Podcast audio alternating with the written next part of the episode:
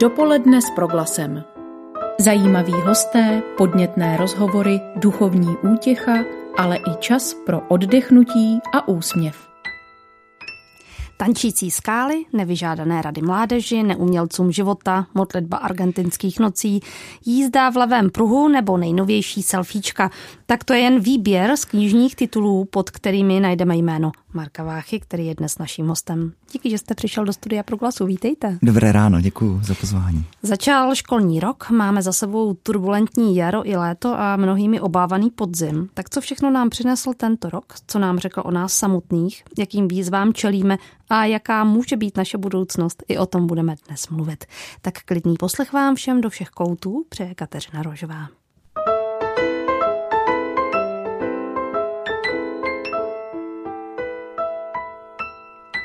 Selfiečka, to je název nové knížky, která v těchto dnech vychází. Já jsem si pečlivě studovala, o čem je. Nějak jsem to nemohla dohledat, ale zaujala mě tam věta. Naučil jsem se selfiečka nikoli fotografovat, ale psát. Tak vy teda, pane Vácho, řekněte, jak se píšou selfiečky. Tak to je kniha takových jako krátkých blesků. Možná to jsou spíš diapozitivy, nevím. Nikam jdete, něco zažijete, je to pro vás emocionálně silné a zapíšete si to na pár odstavcích jako čertu. Já jsem viděl nějaký skici Rembrandta a ten komentář k tomu byl ten, že Rembrandt, protože ta technologie v jeho době byla taková, jaká byla, tak si to nemohl fotit, tak si třeba vyfotil slečnu, jak jde po schodech dolů. Pár čarami. Jo? Za půl minuty to máte hotový. Takže v takové ty emocionálně silné situace jsem se postupem času takhle naučil psát. On to není deník, protože deník si píšete každý den, ale spíš to jsou jen takové jako ty blesky a zároveň extrémně nechci, aby to bylo nějak o mně, protože si myslím, že to jako není důležité, ale spíš Kaspar David Friedrich, zase jiný romantický malíř, tak ten to maloval tak krásný, ty malby přírody. A on to maloval tak, že vždycky tu postavu, která je v tom obrazu, tak ji otočil zády k divákovi, aby ten pohled toho diváka prostě šel do toho obrazu, aby se díval na ten vycházející měsíc nebo na tu krajinu. Tak to byl pro mě takový obraz, jak bych to asi chtěl napsat, abych já tam z toho spíš nějak zmizel, ale aby ten divák se mohl fokusovat, soustředit, zaměřit jenom třeba na nějakou tu scenérii. A dělal jsem si naději, že ty určité momenty v přírodě, v mezilidských vztahů, takže ten čtenář, divák si v té či oné podobě sám někdy zažil, takže by to s ním mohlo rezonovat. Ale nevím, já v tom nejsem komfortní, protože jak se známe spolu už ty leta, tak víte, že já fakt jako extrémně nerad dělám reklamu jakékoliv své knížce, tak tečka. Já bych to nebrala ani tak jako reklamu, jako spíš zájem o to, co se dočtem v selfiečkách. Tak já se ještě ale zeptám jinak. Když jste říkal, že jsou to emocionálně silné chvíle, tak co se tam dočteme? Je tam o všech mých ženách. Tak víte, co, pojďme dál. To není ani katolický bulvár, už je to jenom bulvár, ale jsou tam, protože to jsou samozřejmě silné okamžiky a teď pochopitelně s tím knižským životem to taky rezonuje, takže jsou to texty třeba, které jsou staré 20 roků, ale je to tam, tečka. Tak dobře. Vy se ve svých knížkách docela často obracíte k mládeži. A mě zajímá vlastně, abych teda byla přesná, tak spíš k mladým studentům. To mě zajímá, proč právě k ním? No, protože celoživotně jsme spolu nějak svázáni. Jo? Já nejsem znalec mládeže. Já nemůžu říct, jaká je mládež ČR, protože to asi nemůže říct jako vůbec žádný člověk v této zemi. Pohybují se v bublině, přiznávám to. Pravda, ta bublina je poměrně velká, protože na jedné straně to jsou studenti naší třetí lékařské fakulty, pochopitelně to je smetana intelektuální, to jsou velmi inteligentní, velmi laskaví, podtrhuji, lidi, kteří mají velmi pevnou vůli, takže krásně studují. Pak je to ta druhá bublina u Salvátora, v Praze akademická farnost, kdy je to bublina trochu širší, mládež je už trochu rozrůzněnější, jsou tam i studenti těch měkkých věd, humanitních oborů, umělci a podobně, ale taky je to jakási bublina. No a pak naše tábory, kde zase je to taky mládež dneska už vysokoškolská z celé republiky, studující různé obory, a taky je to taková jako určitá bublina, takže mám štěstí, či jak to říct, že se setkávám vlastně asi s těmi jako nejlepšími, co současné rodiny dávají k dispozici. Kdysi dávno jsem učil v Brně na Gimplu, ale to už je mnoho let. No tak já budu trošku provokativní. Jako kněze neláká vás to, nebo netáhne, nebo necítíte nějaký dluh k mládeži, která třeba právě nemá možnost studovat, nebo je třeba, řekněme, z oblastí, která je složitější hodně? Ne. Z jednoduchého důvodu, protože vy i já máme denně 24 hodin. Mm-hmm. Jo, to znamená, jako nemůžeme dělat všichni všechno. Mm-hmm. Nedá se nic dělat, takže věřím, že maminka 2, 3, jednoho, možná 5 dětí, tak má daleko víc práce, než mám já, ale i tak mám dojem, že ráno vstávám o 5:30, chodím spát později, nedívám se na televizi, jo, nějaká ta doba toho odpočinku nebo tak to jako s velkým rozpaky říkám, že jako úplně nemám a ten můj život je naprosto saturovaný, takže už jako opravdu jako nevím, kam bych dal další bohulibé věci, jako je starost o bezdomovce nebo starost o narušenou mládež a etc., tak prostě to dělají výborně Salesiáni tady tohle třeba. Takže fakt jako každý máme jenom ten svůj výsek a každý máme denně těch 24 hodin. Tak pojďme do toho výseku. Vy jste sice říkal, že se necítíte povolán tu mládež nějak hodnotit. No nicméně přece už nějakou dobu se pohybujete mezi studenty. Mě by zajímalo, když se díváte, jak třeba studenti medicíny, která je vám blízko, pomáhali nebo zakročili během pandemie, tak co jste cítil jako vyučující, jako učitel? Tak na naší fakultě obrovskou hrdost. 10. března jsme měli akademický senát. Odpoledne to vidím jako dnes. To byl ten den, kdy se zakázaly koncerty. Uh-huh. Naši studenti, což jsou hodně právě z té studentské části senátu, večer dali výzvu na Facebook, aby všichni studenti medicíny z ČR ze všech fakult budou-li chtít pomáhat v této krizové situaci, tak aby poslali nějaký krátký životopis a co by chtěli dělat. 11. března ráno měli 2000 přihlášených. Jo? Takže nechť tady toto dobře slyší ta seniorská generace. Najednou, opět říkám, je to v těch bublinách, ve kterých se pohybuji, ale najednou ta mládež se zvedla a naprosto reálně potom fungovala v těch nemocnicích a místo toho, aby si dala nohy na stůl, tak pracovala i s těmi, kteří opravdu byli nakaženi koronavirem a nebylo to pro ně jednoduché, dělali to ve svém volném čase etc. Do toho přišla velká vlna skautů, kteří znovu takhle pomáhali a to říkal mnohokrát v rozhlasu nebo v televizi, že na všech domech v Praze, v tom domě, v kterém bydlím, taky plakátek, jo, seniori, potřebujete rozvoz jídla třeba, nebo potřebujete si povykládat, potřebujete zatelefonovat, potřebujete nakoupit, zavolejte na tady tyhle čísla a skaut k vám přijde. Super. Překvapilo výborný. Vás to? Ne. Protože ti medici takový jsou, oni jsou jako velmi altruistická skupina a skauti pochopitelně ti to mají dokonce v náplni práce v tom svém skautském desateru. Takže ta mladá generace je výborná.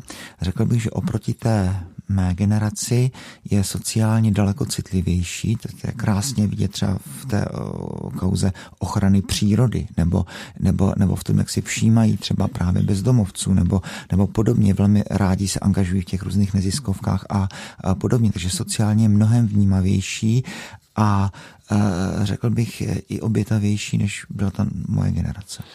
No tak se znovu musím zeptat, jestli proto máte nějaké vysvětlení. Čím to, že jsou sociálně vnímavější? Jsou k tomu vychovávání?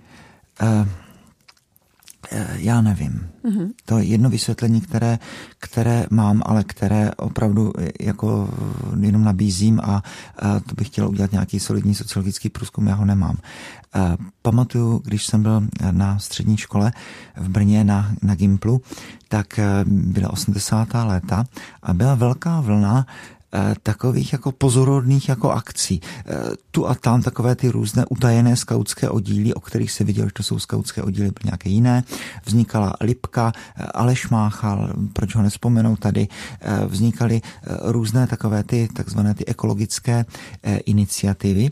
A to byli naprosto bezejmení lidé, kteří šli hlavou proti zdi a kteří vedli různé oddílky nebo oddíly mládeže v lásce k přírodě, ke kamarádství a podobně. Okolím byli buď posmíváni, anebo okolí krčilo rameny, ale určitě je nepodporovalo. No a díky úsilím tady těchto lidí, kteří už dneska buď jsou v důchodu, anebo už třeba jsme je pohřbili, tak najednou z těch jejich vlčátek a světlušek a z těch kulíčků, které tam někde vedli v těch oddílech, tak jsou ředitelé firem a jsou primáři nemocnic a ředitelé nemocnic a pamatují si to. Takže najednou ta investice, kterou vložíte do té mladé generace, víte, žádný ten skautský vedoucí a řekl bych, že skoro žádný učitel na základní nebo na střední škole ještě nevidí plody své práce. Ono to přijde za 2 generace. Jo, ale ono to přijde, to znamená, pracujeme pro budoucnost a to, že nevidíme to dobro, které zaseváme, to je sice hezký, ale to neznamená, že z toho úkolu můžeme odejít. To znamená, jedno z těch možných vysvětlení by bylo, že díky těm bezejmenným vedoucím různých takovýchto mládežnických organizací a taky díky dobré výchově v rodinách, prostě najednou tady máme generaci, která je daleko citlivější, než byla ta naše, protože ještě my jsme byli vychováváni v úplně jiném kontextu té komunistické zvůle. To znamená, jak si ty proměny, jak to říct, jako to tvarosloví té rodiny prostě bylo definováno úplně jinak. My máme zase mnohem silnější vůli, než má ta dnešní generace, no protože jsme takhle byli vychováni, protože jsme byli vychováni v tom, že musíme jít hlavou proti zdi, že když všichni ostatní budou mít jiný názor, takže my si musíme udržet ten náš etc. A to nám pomohlo přežít. No, tak to už dneska není tady toto. To, o čem mluvíte, teď mám na mysli tu investici do budoucnosti. Je to motivace pro to, proč děláte svou práci? Taky. Samozřejmě. A snažím se to říkat fakt jako všem těm skautským vedoucím a podobně, že toto je obrovská myšlenka křesťanství. Jo, že to křesťanství má obrovský vklad v tom, že ono myslí v těch tisíciletých perspektivách, protože na rozdíl od politiky. Jo? To znamená, to umí šlechtici a to umí církev. Jo? Že umíme začít stavět katedrálu, ale dostaví naši pravnukové. Jo, vysázíme arboretum, ale víme, že ty stromy budou velké až za 2 generace. Jo, to znamená, pořád myslíme o ty 2-3 generace dopředu a církvi svaté katolické se tu a tam vyčítá, že je nemoderní, konzervativní etc. No dobře, ale je to lepší, když se nám to vyčítá dneska, než aby za 200 let se nám vyčítalo, že jsme byli příliš povolní tehdejšímu režimu a že jsme se příliš nechali jaksi zmást aktuální situací. Takže to, jako ta určitá vize nebo vizionářskost katolické církve si myslím, že je cosi velmi zdravýho.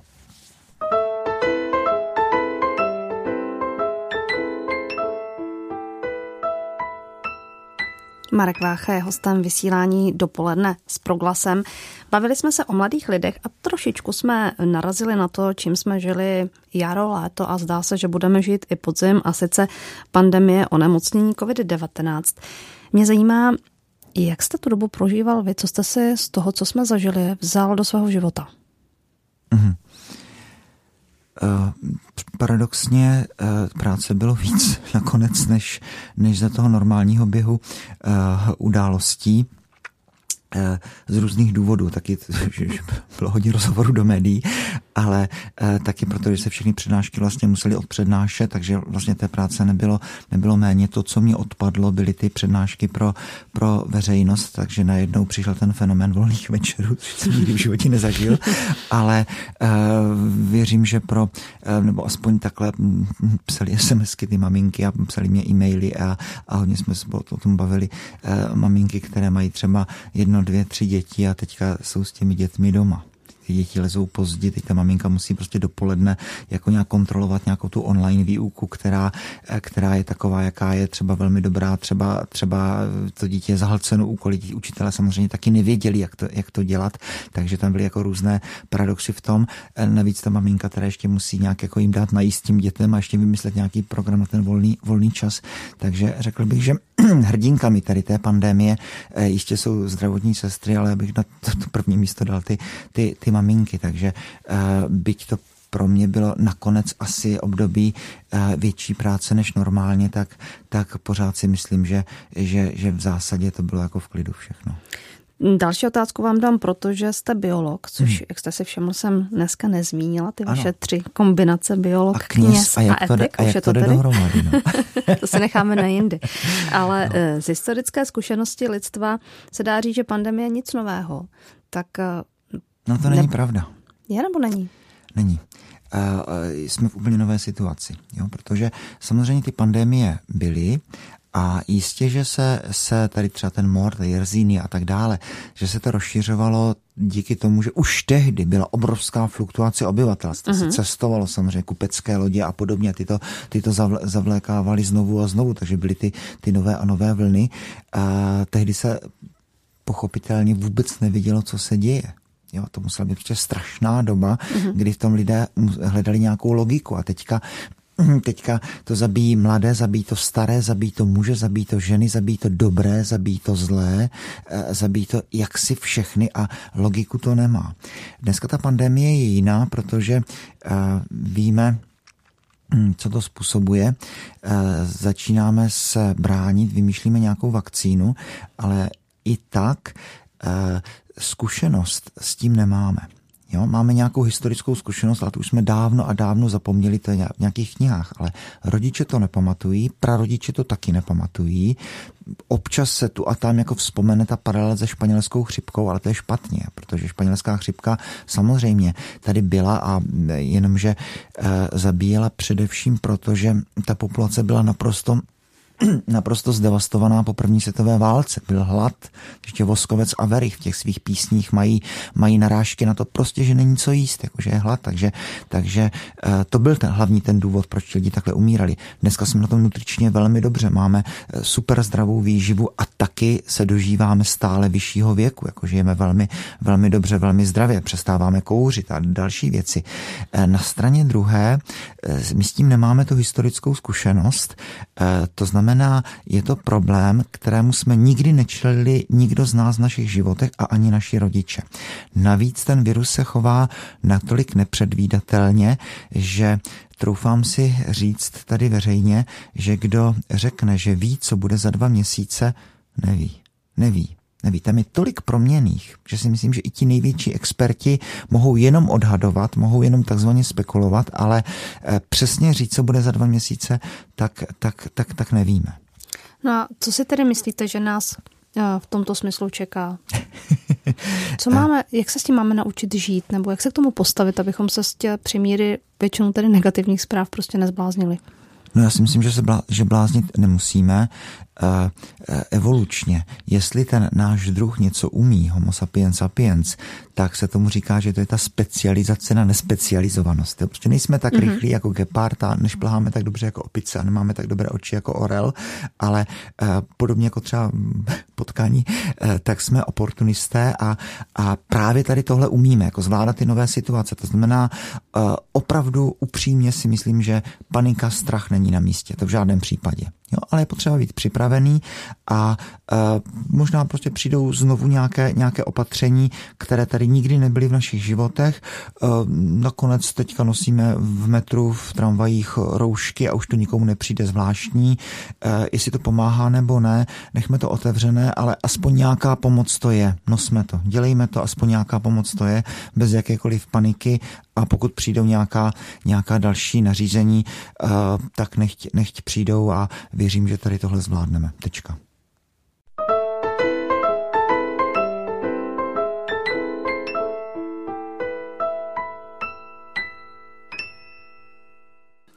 Posloucháte Proglas, naším hostem ještě do půl zůstává Marek Vácha. Letos uplynulo už 5 let od vydání encykliky papeže Františka Laudato Si a to je taky vaše velké téma. Jak si myslíte, že poznamenala naši dobu, jak vstoupila do té debaty celospolečenské? Vstoupila. Po těch 5 letech, to chci říct s velkou radostí, moc jsem si nedělal iluze. Když 25. května 2015 ta encyklika vyšla, tak vlastně, jak jsme se už o tom bavili v tomto pořadu pro církev svatou katolickou, těch 100-200 roků vlastně, to je vteřinka, jo? Tak jsem si říkal, kdo ví, jak to bude. Nicméně ta encyklika skutečně je přelomová a po těch 5 letech se najednou ukazuje, že ku podivu ne z hora, ale z dola přichází obrovská spousta iniciativ. Prostě najednou zdá se mi, že ty ledy se hýbají.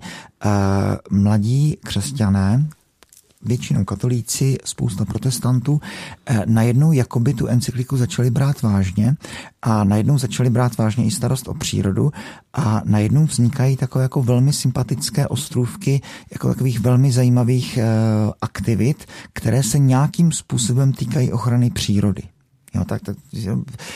Jo, tak já to nějak nesleduji systematicky, ale tu a tam jsem zván na něco. Jo, tak teď jsem byl pozvaný na nějaké do Jeseníku, nějaké šílené folklorní kosení, tak najednou si lidé uvědomili, že tam je krásná louka, kde rostou krásné orchideje, že se to musí kosit. Tak tam udělali folklorní kosení, do toho hraje nějaká cymbálka a do toho si pozvou faráře, aby jim tam odsloužil mši svatou a abych požehnal těm lidem a té louce, což jsem s obrovskou radostí udělal. Prostě najednou to takhle vybuchlo.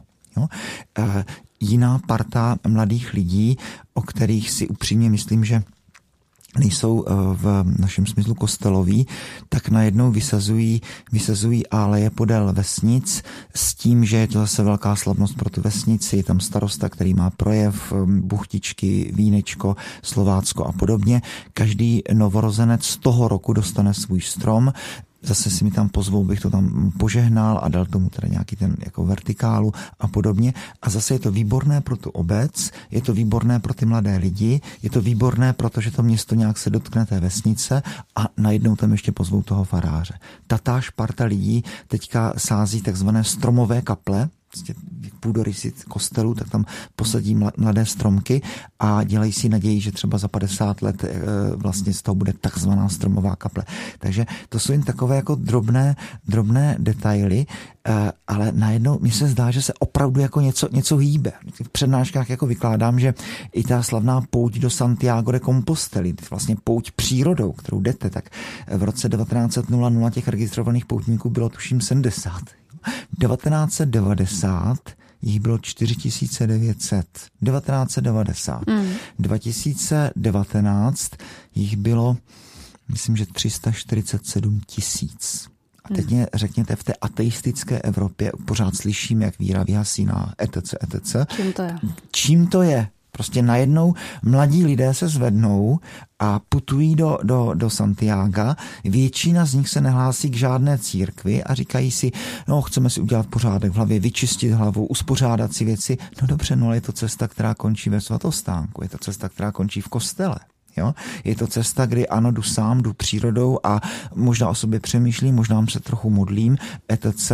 A je to v celém tom kontextu toho svatého Jakuba. Takže jako ledy se hýbou, a najednou ty věci jsou živé a aktuální. Takže tohle všechno souvisí jaksi s přírodou. Já teď jsem měl 2 snoubence, tak ty lidi mají jména, tak to nechci nějak jako zmiňovat. A řekl bych pastoračně, že to je obrovská výzva. Jako přišli za mnou a říkali, podívejte, my jsme tam byli někde, nechci tu zemi jmenovat, jako v jedné té zemi Jižní Ameriky, a my jsme tam jako pochopili, že Bůh je nad námi. Že to vlastně není možné, aby to vzniklo takhle samo. My bychom chtěli mít svatbu a my bychom moc chtěli, abyste nám požehnal. Ani jeden z nás nejsme pokřtění a moc bychom prosili, abyste vynechal slovo církev, protože to my nemůžeme. Ale Bůh, láska, ve které žijeme, pohybujeme se a jsme, tak jako to ano, to bereme. To znamená, teď je to, řekl bych, pastoračně, jako obrovský zajímavý, jak si tu křehkou víru nějak zachytit. No a jak to tady je? Zasáhla ta slova papeže Františka prostřednictvím encykliky Laudato Si do, řekněme, už nazrálé doby, nebo skutečně něco rozhýbal? Já si to představuji tak, že přiložila doutnák k sudu s prachem. Že to bylo připravené A papež, že teda napsal správný text ve správnou chvíli. Jo, a on to tam sám píše v té encyklice, že tak Jose Maria Bergoglio, Argentinec a jezuita.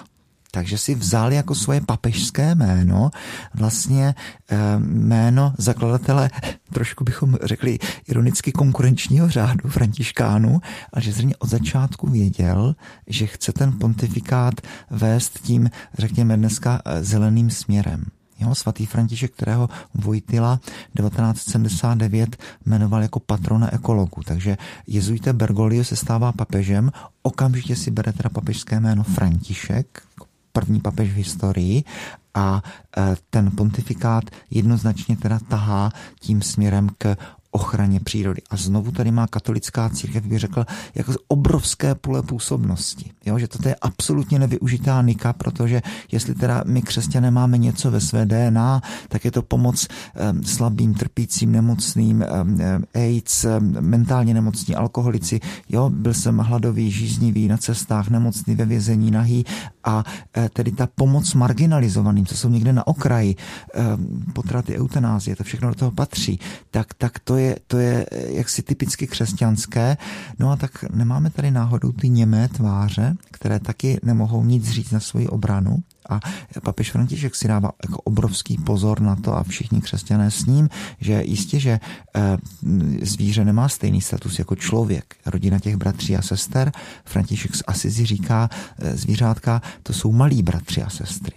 Jo? No ale to neznamená, že to jsou věci. To znamená, znovu máme velkou odpovědnost vůči celé té rodině bytostí, a když s těmi malými dětmi zpíváme to, kdo stvořil ty píchající ješky a kvákající žáby, no tak odpověď je náš Otec Bůh. To znamená, z té logiky nejstaršího sourozence máme odpovědnost za celý ten oikos, za ten domov této planety a tohoto vesmíru. Tak jen pro úplnost dodejme, že 3. října odpoledne podepíše papež František v Asizi novou encykliku nazvanou Bratři všichni a má být o bratrství a sociální náklonnosti. Tak možná i nad ní se tu zase někdy sejdeme, pane Vácho, pokud přijdete. S velkou radostí se nechám pozvat. Děkuji moc krát. Naším hostem v dopoledni s Proglasem byl Marek Vácha. Od mikrofonu se s vámi loučí také Kateřina Rožová. Pěkný den. Dopoledne s Proglasem. Každý všední den mezi 9. a 10. jsme v tom s vámi už 25 let.